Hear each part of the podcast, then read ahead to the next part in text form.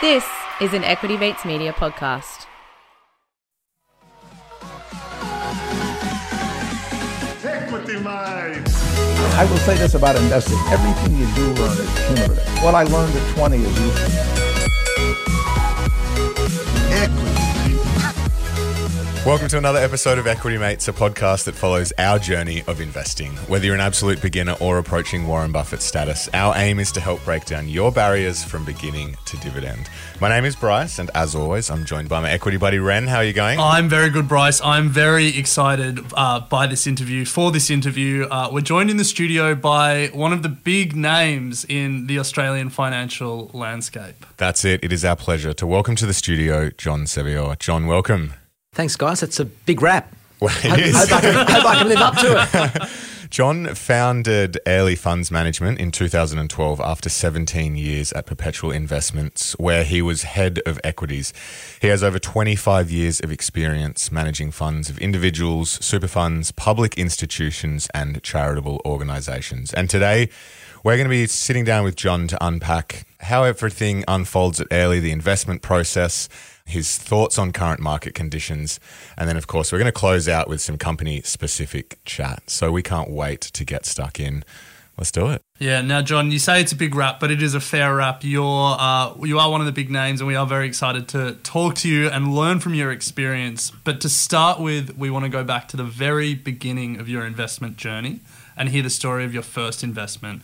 We generally hear a good lesson, or there's generally a good story that comes out of it. So, can you take us back and start at the very beginning and tell us the story of your first investment? Well, look, I have to dust off the old cranial uh, cobwebs. That's so nearly 40 years ago uh, that I made my first uh, decision, which was, was in first investment decision was actually where I'd, I'd claim some sense of propriety. And that was a company called Plumrose Australia. Its uh, antecedents were from another era, and their main business was canned meat. Uh, think spam, Spam, yeah. uh, and uh, canned plum puddings and cakes, self-sourcing cakes. Okay. So that was the core business, and it was controlled by a Danish parent company, and there was a minority listing in Australia. I was cutting my teeth in the in the stock market with a small stockbroking firm in Melbourne, and I was tutored in the art of uh, fundamental analysis by a terrific old fella there who used to a uh, he used to smoke in the office and he used to model uh, on butcher's paper and uh, Wow. he really showed me um, the basics of fundamental analysis. Anyway, Plumrose Australia canned meats, canned cakes.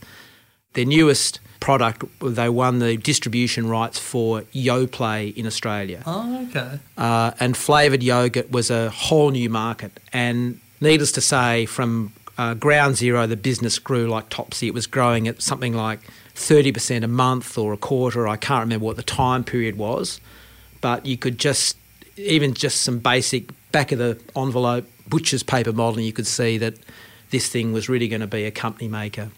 So I thought this actually fits with what I came to understand was a good, sensible investment, and I bought my first shares. And fortunately and unfortunately, the company was taken over within a few months of me making my investment, and I made 30 or 40% in, uh, in very short order, which was terrific for my sense of uh, confidence uh, and my bank balance uh, as about a 21 year old at the time. But terrible to have a big win first up because I probably uh, I probably developed a bit of over overconfidence. But that was my very first investment based on uh, the principles that I understood to be the things you look for and when you invest in companies. Love it. So, John, when you're starting out as a beginner investor, there's often a lot of noise, and some, you know, you can feel overwhelmed as to where to look and what really matters and what doesn't as as an investor. So, with all the experience that you've had in markets, what have been some of your biggest sort of lessons when it comes to understanding what really matters and what doesn't? Well, I think it's a bit of both, and I think the things that noise is uh, is a big factor, increasingly so because there's and and we talk about this a lot at work. You know, when Matt and I started out nearly thirty years ago, we actually thought we had uh, some information advantage, but there's so much good material. You know, the stuff you guys do and others, people have got access to uh, some really you know sensible, considered you know views and opinions and and gui- general guidance in investing. But when you started, when I started out, there was no real noise. All I really understood investing to be about was individual companies, and ultimately, that's what still matters to me. I've gone through, ser- you know, s- various forms of, uh, or various iterations of myself as an investor. But the hardest thing to do, and I think the follies that I have learned and reflected on in my time investing, it's so difficult to call markets, call or time markets. Uh, and that's where a lot of the noise is. You know, markets up, markets down. Who knows why they're up or down on any given day? Someone's got to give an explanation, but it really isn't particularly instructive. So uh, it doesn't mean I haven't uh, many times over in the last 30 odd years tried to time markets, but I think that's, that's a loser's game in the long run. Dealing with the universal themes of fear and greed, emotion, uh, these are all human characteristics, not investment characteristics. But what I've found the most sustainable way of investing over time, and temperament obviously comes into it, that's a human factor, is investing in individual companies, understanding what matters to you as an investor and finding the businesses a that you understand and b that fit your temperament and what you understand to really matter in investing one and i was reminded this uh, last week where we had a, a young 15 year old schoolgirl do work experience with us. And whenever we get young kids do work experience they basically just you know, trail us around for the week and whatever experience we have it's an immersion program. And uh, they basically do whatever we do. And at the end of the week, we give them some little assignments to do along the way, comparing company A and company B in an industry, and we, we give them a sense of how our sort of template, as it were, of investing. And it's a bit of a checklist for comparing apples and apples within sectors. And I said at the end of the week, you know, what have you learnt? And she'd done some great analysis, and I said that she said the thing, and this is me, uh, my words for her explanation. I thought the stock market was this big amorphous number. Uh, the index was this big amorphous number. What I've learnt is it's a whole lot of individual companies, each with their own story. And as I said to her, I- couldn't have summed it up better myself. Yeah, that is great. Well, if you ever want to open up that shadow program to two 30 year olds, uh, would would love to put an application in. Well, unfortunately, you don't cut the uh, meet the age cut off. Uh, but love your enthusiasm. so, John, the last uh, few months, I think if there was a word to sum up uh, how investors are feeling, it's nervous. You know, we've seen the tech sell off. We're hearing stories about inflation, oil prices. There's a, there's a lot of reasons to be nervous. And over the last 25 years that you've been in markets, there's been some nervous moments or some catastrophic moments that you've lived through and invested through the Asian financial crisis, the tech wreck, the GFC, COVID in 2020. When you look back in those moments and how markets got nervous and then fell, um, do, are there any lessons from those moments that you sort of applied to investing today? I think they're again they're universal themes, uh, and they come re- come back to fear and greed. Really, I mean they are the most exciting times. The most exciting times in markets are uh, when the lights are flickering and, and threatening to go out, and and all of those events would fit that criteria, and they provide overwhelmingly the single best opportunities every cycle to deploy capital. Uh, and the other exciting time is when things get crazy frothy.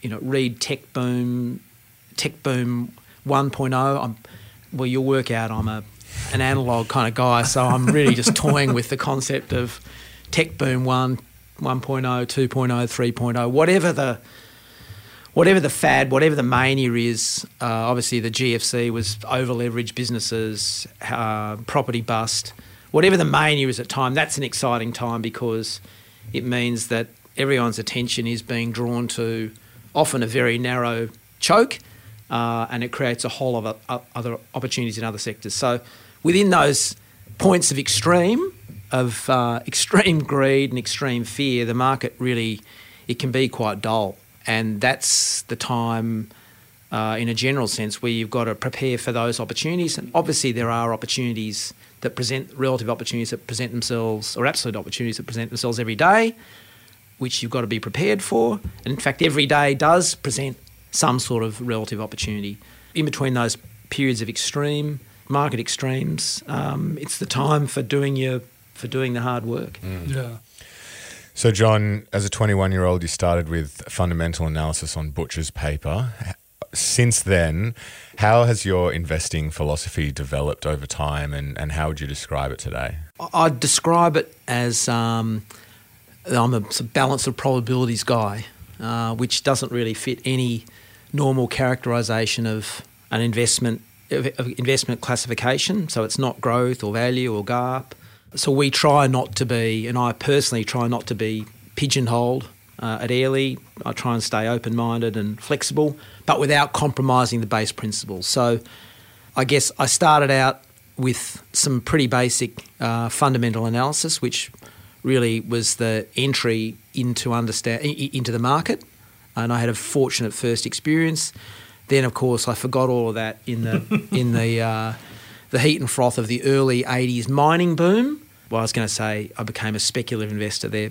That they probably are unlikely bedfellows. I was a speculator, punting on uh, punting mining stocks. So I think I had a base a base understanding, and then I totally forgot it in the pursuit of you know a fast buck as you do in your early twenties. So look, we we joke that it's a rite of passage for Australian investors to have their speculative mining phase. Everyone everyone has that one. Everyone. They do, and it's appropriate to your age, right? I think it it is a rite of passage in invest. In, I've never thought of it as a rite of passage, but I think it is in investing.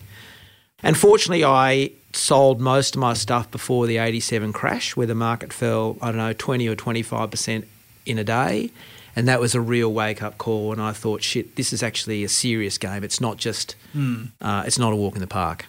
And I think that's when I began to start reading and trying to educate myself as an investor. So I think I've evolved over time from being, uh, I think the very first proper book I read was a book by Sir John Templeton, who happened to be a good friend through his church uh, with one of the partners of the small firm I worked with. That was really about being contrarian and value investing. I think that's that characterised my style for a, a long, long time. Uh, I think I've evolved to be a much sort of more open-minded investor. But the principles that I learnt then are the principles I've applied myself and in the teams I've worked with at Perpetual and Airlie since, which go to you know, core fundamentals of, of balance sheet and the quality business and the people that run the businesses. I love the uh, balance of probabilities guy way of summing it up. There's so many strong opinions about how, how you should invest, and there's merits to, to all of them. And um, Maybe it's a bit of a cop out to say I'm a balance of probabilities guy, but I do understand. I do marvel at people who have these incredibly strident views, Yeah. and I think, gee, I wish I could have that level of conviction. Uh, as I say, it's not a typical investment style, but I think it best characterises how I how I think about investing. yeah, Trying to like tilt you- the odds in my favour. Do you feel like you'd miss more opportunity though if you had that just high conviction it's this way or the highway? Possibly. Possibly. But I, I, I couldn't say with any, well, talking about conviction, with any conviction at all. So, John, uh, talking about your investment philosophy, we had a look at Airlie's uh, investment philosophy and Airlie's difference, I guess. And a key thing that stood out uh, was that you really start with financial strength before then looking at the quality of the business, the management, and then uh, perhaps how a business is underappreciated. So, let's let's start with financial strength because it's you know you, you hear it all the time. We hear it from um, all uh, the expert investors we speak to. It's it's really the name of the game when you're investing. But what does financial strength mean to Airlie, and what in particular are you looking for uh, that sort of indicates strength? We're looking first at what could go wrong. If, if you can sort of guarantee the base case or the downside case, then often the upside looks after itself. So, what can go wrong, and what's the most quantifiable thing you can measure that can go wrong? And that's to get into financial trouble. So, the first thing we're looking to do is to uh, find companies that we think on the balance of probabilities, can survive most economic environments. Uh, and obviously, you think of all of those market events that you talked about earlier, they're all shocks, uh, not just to the system, but to individual companies. And they do sometimes imperil the, the future of those businesses from a financial point of view. So we're looking at, uh, at a basic level, cash flow cover of, of, uh, of debt, uh, interest cover. You know, we might look at debt to equity where it's appropriate, but uh, we're looking at cash flow cover of debt and interest cover. They're the they're the basic metrics we look at, and we've got a sort of a hurdle of five times interest cover, which we think is very conservative relative to uh, the market in general. But it gives us the ability to sleep at night knowing that companies that we own are in in good financial shape. There are so many financial metrics uh, these days, um, and so many ratios that get spun out of those metrics. Are there any that you think are just not worth the paper they're written on? not wanting to you know, judge other people's investment styles. In fact, talking about work experience kids, one of the first things I do when when uh, day one, the first thing after I explain how we think about investing, our our process, is pull out the Morningstar or Mercer survey of 86 managers or whatever the number is, and say all of these 86 fund managers, starting at Aardvark Investments down to xylophone investments, they all think they've got a magic formula for hmm. beating the market. Yeah. So, who am I to judge what wins? Well, the numbers will tell you what wins in the long run, but the merits of one investor's process over another. So, these are the factors or these are the metrics that have worked for us over a long, long period of time. We don't try and overcomplicate it. Our clients understand it. More importantly, we understand it. so I don't uh, spend the time trying to judge other people's. Yeah. What matters to them is really is what matters to us, and whether it works. Yeah. So another part of the um, Airlie investment process, I guess, or philosophy, is to find quality businesses that are underappreciated. Uh, and looking at some of the, the top 10 positions of the fund, there are some pretty big names in there, ones that very recognisable CommBank, Macquarie, Wesfarmers. W- why do you think the market underappreciates these big names and w- what's how does Airlie think differently about these? Well, I'll separate valuation from, you know, that's the last thing we look at. We don't look at valuation first. We look at, we're trying to assess the quality of business first. And you look at those big names and you think, yeah, they are big names that anyone could buy yesterday, today, tomorrow. I think we all understand those businesses. And they may not be appreciated in the here and now, but in the long term, this is a comment that's you know made today. We could have made it yesterday. We could have made it tomorrow. But in the long run, we think, and I think their track record has proven that there's an enduring quality to those businesses that has a compounding benefit to investors. So you look at Wesfarmers, and it's the most recent specific advantage we, we could refer to. We'd owned the stock for a few years. It had gone nowhere. Rob Scott came in. I'm not sure with a mandate for change, but but certainly a mandate to improve shareholder returns. And we'd had some discussions, and it was our own analysis that there was a great underappreciated business within Wesfarmers, and that was Bunnings, which was 65, which is I forget what the number was, so over half their their, their earnings, hmm. and it was buried in the conglomerate structure. And we made a, made a case for separating Bunnings out on its own. We thought it was probably 30% undervalued on a standalone basis. Anyway, in their wisdom, Wesfarmers chose well, one to close Bunnings UK, which was an unmitigated disaster. So that's a capital allocation decision. And two, to spin out Coles. And it had the, the benefit of showing more of Bunnings to the market. And I think it's now about 65% of group earnings. And the stock price was up about 50% uh, over a 12 to 18 month period, having done nothing uh, for a period of time. Commonwealth Bank, it's been universally disliked by the market relative to other banks in Australia for virtually my entire investing career.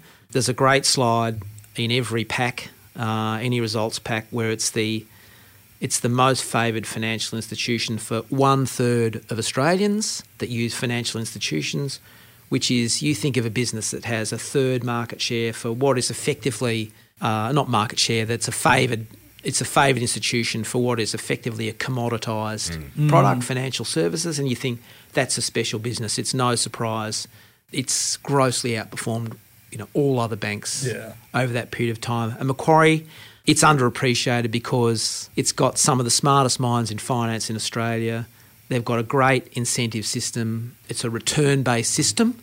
They invest in pockets of activity that we could never invest in on our own. Infrastructure all over world, the world. They're finding and making new markets.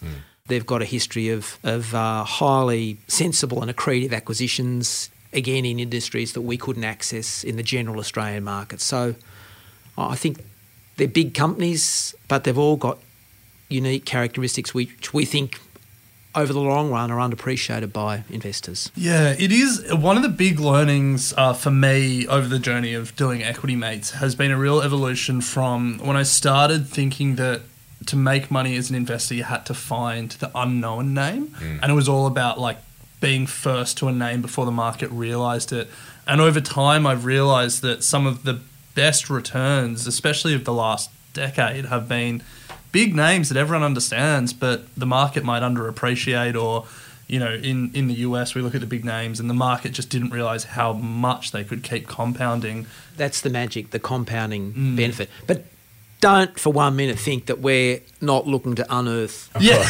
the diamond in the rough. Don't don't for one minute, you know, we're ASX 50. Yeah, yeah, yeah, we're we are don't worry, that is our yeah. you know, that is our daily, weekly, monthly, annual mission where Yeah. we are always trying to find the stock that no one else Yeah. found. So we will get to some of those other names in a second, but before we do, uh, we're going to take a quick break to hear from our sponsors and then we'll be back. Many of us have those stubborn pounds that seem impossible to lose, no matter how good we eat or how hard we work out. My solution is PlushCare. PlushCare is a leading telehealth provider with doctors who are there for you day and night to partner with you in your weight loss journey. They can prescribe FDA-approved weight loss medications like Wegovy and Zepbound for those who qualify. Plus, they accept most insurance plans. To get started, visit plushcare.com slash weight loss. That's plushcare.com slash weight loss. So, John, before the break, we spoke a little bit about Airlie's philosophy and some of the bigger names in uh, uh, Australian Shares Fund. Um, would love to now turn, I guess, to your view of Australia's market more generally, and then some other companies that Airlie are invested in or watching at the moment. So let's start broad. Um, looking at the Australian market uh, and the way that we've started the year, what's your high level assessment of the market and how it's all going? Look, I know this is going to sound either uh, naive, disingenuous, or um, silly, but I, I don't really spend my time thinking about the market overall. And I think I mentioned right up front, it's one of the great follies um, that I have indulged in many times over, either as a, an individual or professional investor over the last 30 or 40 years. We spend our time, and I spend my time looking at individual opportunities and every day there is an opportunity. The market provides you with an opportunity, and I think this recent sell-off has provided us with selective opportunities and those long drawn-out periods between the points of extreme excitement, uh, market lows, market shocks, and periods of extreme hubris and greed are really the times where we spend doing the work that enable us to take advantage of opportunities in individual, individual stocks when they when they present themselves. It's not we're not oblivious to what's happening in a macro sense. We read a lot about it because it's dangerous to invest in a in a vacuum or a bubble. So we're we're cognizant of it, but uh, in our experience, good companies, the better companies, and the savvier management teams uh, find a way to win in not all environments, but most environments. So we really do spend ninety percent of our time. I'd like to say hundred, but but I'm sure we do spend time thinking about other things. But we really spend our time thinking about okay, where's the best opportunity to deploy capital in the stocks we like. And I think Emma quotes uh, in listening in re-listening to her podcast that comment, and she does a there's a great slide she she shows in our presentation about the gyrations in share price movements over the course of a year. Uh, It's 20 or 30 or 40 or 50% from top to bottom in a lot of stocks relative to the pace at which businesses change. And I think that really is the best explanation of how we think about it. Mm. Mm. The businesses change a lot less than the share prices move. Mm. Yeah. Emma had a quote uh, in that interview that I have definitely stolen, but I think it's probably my favorite quote from five years of doing this podcast, which is markets move quickly, but businesses change slowly. It's a great summary or characterization of, of how we think about things. And that is in reference to Emma Fisher's interview. I think it was early 2021. Yeah, it was in that brief period where we could get back in the studio calm. between yeah, lockdowns. Brief period yeah. of calm. Yeah. So if you haven't listened to Emma, obviously she also works at Airlie. Go and check out that interview because it, 'cause it was great. And if you can't get enough of Emma on Equity Mates, uh, she also did an interview on You're in Good Company. So there's plenty of Emma to, to True, listen to after this one. There's Yeah. never enough of him. John, as we said at the top of the episode, we love to get stock specific. So you've brought two stocks today Premier Investments and Nick Scali, both of which I assume would fall under that sort of thematic of underappreciated quality. So let's start with, or which, which would you like to start with, Premier or Nick Scali? Uh, why don't we start with, with Nick? Okay, let's start with Nick. For those that uh, don't know what the company does, can you give a brief explanation and then talk us through the process, the investment thesis, and why it fits the the Airlie framework? Yeah, Nick Scali is a uh, is a uh, medium to upmarket furniture retailer. They have about 60 outlets in Australia and New Zealand with a plan to grow to about 85 over the next few years. Uh, and earlier this year, uh, maybe late last year, they acquired Plush, which is um, more down market chain, uh, furniture chain, uh, which they'll uh, integrate into their own business over time. So it's one of Australia's largest uh, furniture retailers, run by Anthony Scali, one of our favourite one of our favourite CEOs. Taking it through the process, uh, the balance sheet is in pristine condition. It's got net, virtually net cash, despite uh, the purchase of, of Plush, which they paid out of their own their own cash reserves and a little bit of borrowing. But that debt will get paid down very quickly. Uh, in terms of the business, it's um, it's got a strong position in middle to upmarket furniture. Uh, I'm not quite sure where they're going to take Plush in terms of its market positioning. It probably balances the profile to keep it where it is relative to Nick's businesses, but it's a very, very efficient operator earning return on capital in its existing Nick businesses of over 30%. Plush is a lower margin, lower returning business, uh, and I think the aim is to uh, improve the financial returns from Plush and therefore of the of the broader group. Management is uh, is a key part of, of our process, and people say, well, what what is you know what is good management? Well, you know, good management, and you'd say there's actually some crossover here because good management manages the financial position well. Good management, you know, manages the business and the business profile and the growth, but uh, for us, it's a little more than that, and particularly in an industry like retailing, which is a very tough industry and it can be quite binary. The big winners tend to be relatively big relative to the losers. It's a highly leveraged game in terms of operational leverage. Uh, so it's an industry generally where skill gets it really does get rewarded, rewarded and lack of skill uh, gets punished.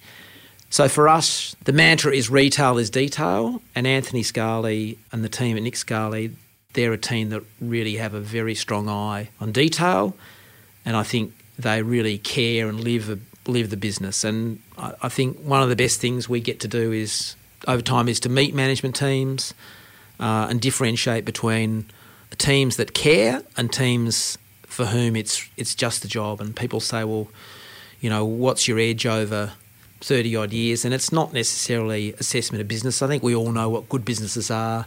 We all know what strong balance sheet looks like. It's really differentiating between people who are motivated and care about what they do versus just taking the paycheck. And Anthony Scali and the team at Nick Scali amply, uh, amply fit that. So Uh, I think it's underappreciated as well. I think it's the the market has got the forecast for the business declining over the next year or two. I guess coming off sort of what what has been sort of accelerated, brought forward sales due to COVID as people spent money, couldn't spend money overseas, spent it locally. But if you look at the store openings, the integration of Plush, we find it very hard for the earnings to go backwards over the next um, couple of years. So it, it ticks a lot of boxes.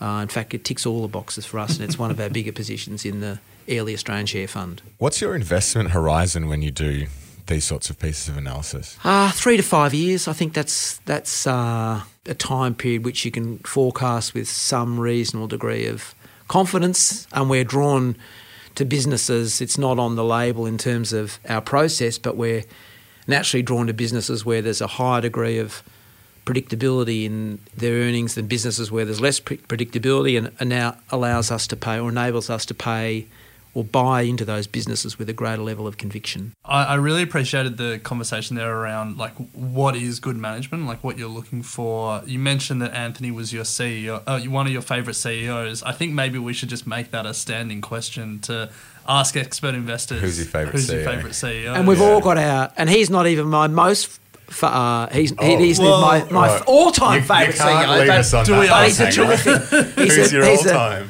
Oh, my all-time favourite CEO is a guy Roger Brown from ARB Corporation. Uh, oh yeah, okay.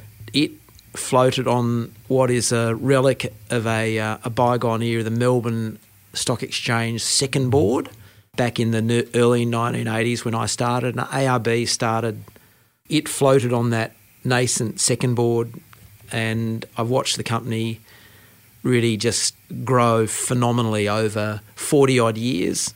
And Anthony is one of the best blokes you'll ever meet, self effacing, modest, incredibly pa- passionate and caring about bull bars and four wheel drive accessories. And he's grown it to be a truly global company over 40 odd years. And apart from a penchant for, for nice cars, uh, he's virtually unchanged Yeah. over that time. And, and uh, he's just a ripping bloke and a incredible.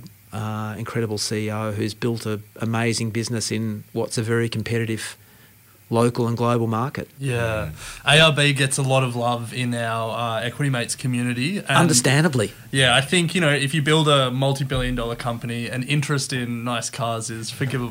Fair enough. Yeah. but having said that, it's only one nice car that I know that he has. He may have more, but uh, he's well and truly entitled to. Yeah, Do we throw in um worst CEO? Well, I'm kidding. I'm kidding. Yeah, We can take yeah. that offline. We can yeah, take that offline. yeah, yeah. There's, there's plenty of those. yeah. I do like that though, because the more we ask that question, you know, you, you mentioned some character traits there, and if we keep asking it, I feel like we'll start Mm. to see a, a, some overlap between uh, some different names and their traits. Well, there's an honesty as well. I think that's the other thing about the the good uh, management teams and CEOs. They'll give you the unvarnished Mm. uh, view of things. It's not they're not trying to tell you that you know black is white or grey or spin you a line. That you know they're just very candid. Yeah, interested to know how someone like Anthony or the CEOs you're speaking to at the moment um, now responding to eh, you know ever more sort of pressure and, and demand from investors on the sustainability side, and you know it's something that's really important to the equity mates community and looking for companies that are actively addressing that. So, what are you sort of seeing from these CEOs? I think the CEOs the businesses that, or a lot of the businesses we invest in, uh, and I think you've got a sense that we have a disproportionate tilt towards owner managed owner managed businesses who have a vested interest in making their businesses. Uh, I mean, they're not naive to the way the world's going. They take a truly long term view about their businesses, so they're highly motivated to make their businesses truly sustainable. I think the average tenure of a CEO in Australia is four and a half years. I'm not sure that a lot of businesses are truly. I'm not sure that ties up with a truly long term, hmm. truly long term thinking about the sustainability of a business. It might be, you know, saying what they need to say in the in the here and now, but sustainability is is you're more likely to find truly sustainable companies or companies that think about it deeply in, in owner managed businesses where they've got skin in the game. Yeah. Yeah, Yeah. yeah. Well, uh, speaking of skin in the game, um, and also I guess speaking about you know we've spoken about some of the best retailers in Australia. Wesfarmers for me is the the quintessential example of just brilliant retailers. We mentioned Anthony Scali, but uh, at the top of a lot of people's lists would be Solomon Lew, and um, the second company that we're talking about today is Premier Investments. Um, so tell us a little bit about. Um, Premier for people who haven't heard about it before and, and why you like it. Premier's got uh, three main businesses. Uh, it's got uh, an apparel business, uh, which is probably considered by some to be the run to the litter, but it's a good cash cow. It's businesses like Just Jeans, JJ's, Portman's, and Dotti, Jacqui E. It's got uh, the sleepwear business, which is the Peter Alexander brand, which has been a phenomenal success through COVID and even beyond. Uh, and Smiggle, which is the uh, I call it the kids accessories business, uh, which uh, I think has has surpassed most people's expectations for a long, long time and continues to do very well. So it's a mix of businesses. Solly Lew is the is the chair of the business, but he's got his hands in and around the business all the time. In fact, uh, so much so that most Saturdays, wherever he is in the world, he'll be wandering around shopping centres, comparing and contrasting his businesses or Premier's businesses with all sorts of other businesses. He's thinking about retail as much as I'm thinking about AFL or cricket or Nice. investing a lot of the time, but other things as well. Um, so he is uh, talking about caring about uh, the business. I, they, they, he owns forty percent of the of the company, so he's not only you know financially uh, motivated. You know, he truly lives retailing, which uh, in the spirit of retail is detail. You do actually have to really live uh, live retailing. He's done it without. I think the business has had net cash for almost all its listed life. I should mention the other business, the other investments it has. It owns about a third of Breville, which has been a true global success, which Premier bought many, many, many, many, many, many years ago and has made multiples uh, on its investment. Um, and it's got a uh, high teen, mid to high teen stake in Myer. And Sol's got a bit of flack for that as going off piste. And, and I'm not sure, we're not sure what his long term plan is, but I think his general thinking is probably it's got a lot of customers, it's got $3 billion of sales. Uh, he knows a bit about property, which is is um, integral to retail businesses. Surely he could do more with those assets than the, the current management. When you think about that Myer stuff, like it, obviously we're looking from the outside in, but it feels personal in some ways. Like it's it's it's intense how how passionate he is about it. Do you ever, do you worry about like uh, getting like distraction or like taking your eye off the losing the forest for the trees? Maybe is the right term. With Sol, no. He has been involved in Coles and Myer. He was a, back in the old, old, old days. He was a big shareholder in Myer when it got taken over by Coles. I don't think it's a sort of sentimental or nostalgic exercise. I think he genuinely does see value, and he's underwater at the moment, but he truly takes a long, long, long term view. I mean, he bought Country Road, bought into Country Road many years ago, and I think he made, it could have been 20, 30 times his money in that. Breville's been a, again, that's probably a, it could be a 10, 15, 20 bagger. They're different businesses, I, I get it. Department stores, you'd say, are, are, you know, relics of a bygone era, but uh, I don't ever underestimate Sol. and it's a, it's, yeah. it's a tiny diversion from the main game. Yeah.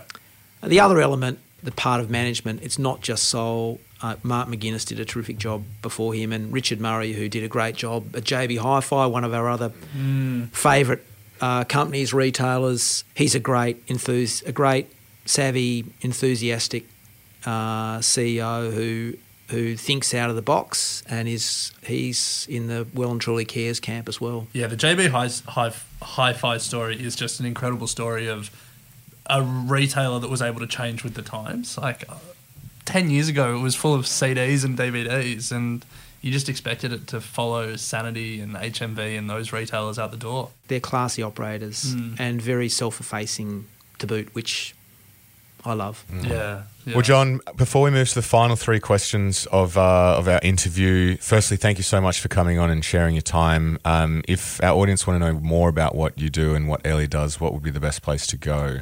I think to check the Airlie website. Nice. Uh, and the the vehicle that people can invest in through us uh, for us is the Airlie Australian Share Fund. And they can do that uh, privately or like off market, but also it, there's, yeah, there's a, listed there's a product. listed yeah And the ticker is AASF? yes Yeah. Nice. yeah. So people can go check that out. So that's airliefundsmanagement.com.au. We'll put the notes in the yeah, put the link in the show notes. But uh, John, it's that time. Three final questions that we always ask. So uh, let's crack through them. So the first one, John, uh, do you have any books that you consider must read? The formative book I read was a book by Sir John Templeton. I'm sure it's absolutely not in uh, publication anymore. That was 40 years old. I've forgotten what it was about. The truly instructive books were One Up on Wall Street uh, and Beating the Street by Peter Lynch uh, from Fidelity, who ran the uh, the Magellan Fund, strangely enough, for 20, 30 odd years and had an incredible long term track record. And the other book, uh, which is not specifically about investment, but it really opened my eyes to lots of different ways to look at managing companies or running businesses, was Outsiders. I think it's William Thorndike. Yeah, Yeah. that's a great book. Uh, it's a small book and it's it's eight case studies of CEOs who who just did things a bit differently. And in our game, investing, you do have to do things a bit differently, and that's why the 86 managers in the in the survey with 86 different 86 or thereabout different ways or special formulas for trying to beat the index. They're all trying to do things a bit differently. They, they don't obviously all win in the long run, but you do have to uh, to do things a bit differently. And so that was a book that really helped me actually understand, uh, in the spirit of we look for quality businesses, what what a quality business was, yeah. and and what underappreciated, more importantly, what underappreciated quality was. Second uh, question we like to finish with. Uh, just thinking about the company itself, don't worry about valuation or what it's trading at or anything like that. What's the best company you've ever come across? Uh, I think probably ARB, and not just because of Roger Brown, uh, not just because of its phenomenal stock market performance, but because it turned the germ of an idea and a passion into uh, a passion for a product uh, and a service into a business. It grew from, I can't even think what the market cap when it floated was, $20 million to It's now over three billion. yeah, isn't it? three or four billion dollars. That the management has remained, you know, just incredibly self-effacing and humble over time. There's been virtually no hubris. Um, they've built a global business, and I don't think they've raised a dime of equity Oh, wow. in that time. So you think about the things that that we believe in as investors at Airlie, and what I believe in personally. Yeah. Uh, I think that's and, and it's it's now got a pathway, unlike many Australian business. And it's a tricky question because you think, oh, it's just businesses that you know are dominant in Australia. The really, truly exponential returns uh, come from businesses that can parlay something special in Australia to something special globally, and that's what they've been able to do. Yeah. yeah. Crazy. And then final question, John. Uh, if you think back to your early days as a 20 year old investing in Plumrose, Australia, what advice would you give your younger self? Oh, that is a really tough question. I think start investing, get investing early, try and educate yourself. It's incredibly rewarding. And every now and then I'm reminded what a incredible privilege it is to do this job. Um, when we had this young um, work experience student in the other day, and uh, uh, as I said earlier, what, what did you learn? I learnt that the index is is a whole lot of different stories. And I remember I loved those stories when I started as a 21 year old. We didn't have a computerized system, we had a card system, and my job was to transcribe the profit results of nearly 300 companies on this card system every result period, and I learned about 300 different names that I'd never really, I'd never really known about. So I think um, it's been a constant source of curiosity and learning and fun, and obviously some mishaps along the way. But it's been rewarding financially. It's been rewarding intellectually. It's been rewarding in terms of uh, the people I've met along the way. So get educated, get investing, and also try and uh, and you're not going to do it initially because you don't. This only comes with maturity. Try and understand what your temperament is, and invest as an investor. Don't try and imply, Don't try and play someone else's game. What is your What is your temperament? Uh, as an investor. Mm. Love that. Don't play someone else's game. Great way to great way to finish. So thank you so much, John, for your time today. I know that so much of our community would have taken a lot of from that interview. I certainly did, and I'm I'm sure Ren did as well. So we appreciate it. We will. Uh, certainly be touching base with you at some point to invite you back on to get your thoughts on markets and how, how everything's going. So thank you so much. Thanks, guys. I've enjoyed it. Hey, thanks for listening to this episode of Equity Mates. We love hearing from you, so drop us a line at contact at equitymates.com or even better, go to your podcast player and leave a five star review. Also, a reminder that the Equity Mates content train doesn't stop when you've run out of episodes to binge. We've got a brand new website, a Facebook discussion group. We're on Instagram, YouTube, and slowly making our way as an influencer on TikTok. Well, that's Ren. So uh, come and say hello and join the community. We'd love to welcome you. Until next time. Equity Mates Investing Podcast is a product of Equity Mates Media. All information in this podcast is for education and entertainment purposes only. Equity Mates gives listeners access to information and educational content provided by a range of financial service professionals. It is not intended as a substitute for professional finance, legal, or tax advice. The hosts of Equity Mates Investing podcast are not financial professionals and are not aware of your personal financial circumstances. Equity Mates Media does not operate under an Australian financial services licence and relies on the exemption available under the Corporations Act 2001 in respect of any information or advice given. Before making any financial decisions, you should read the product disclosure statement and, if necessary, consult a licensed financial professional. Do not take financial advice from a podcast or video. For more information, head to the disclaimer page on the Equity Mates website, where you can find ASIC resources and find a registered financial professional near you. In the spirit of reconciliation, Equity Mates Media and the hosts of Equity Mates Investing podcast acknowledge the traditional custodians of country throughout Australia and their connections to land, sea, and community. We pay our respects to their elders, past and present, and extend that respect to all Aboriginal and Torres Strait Islander people today.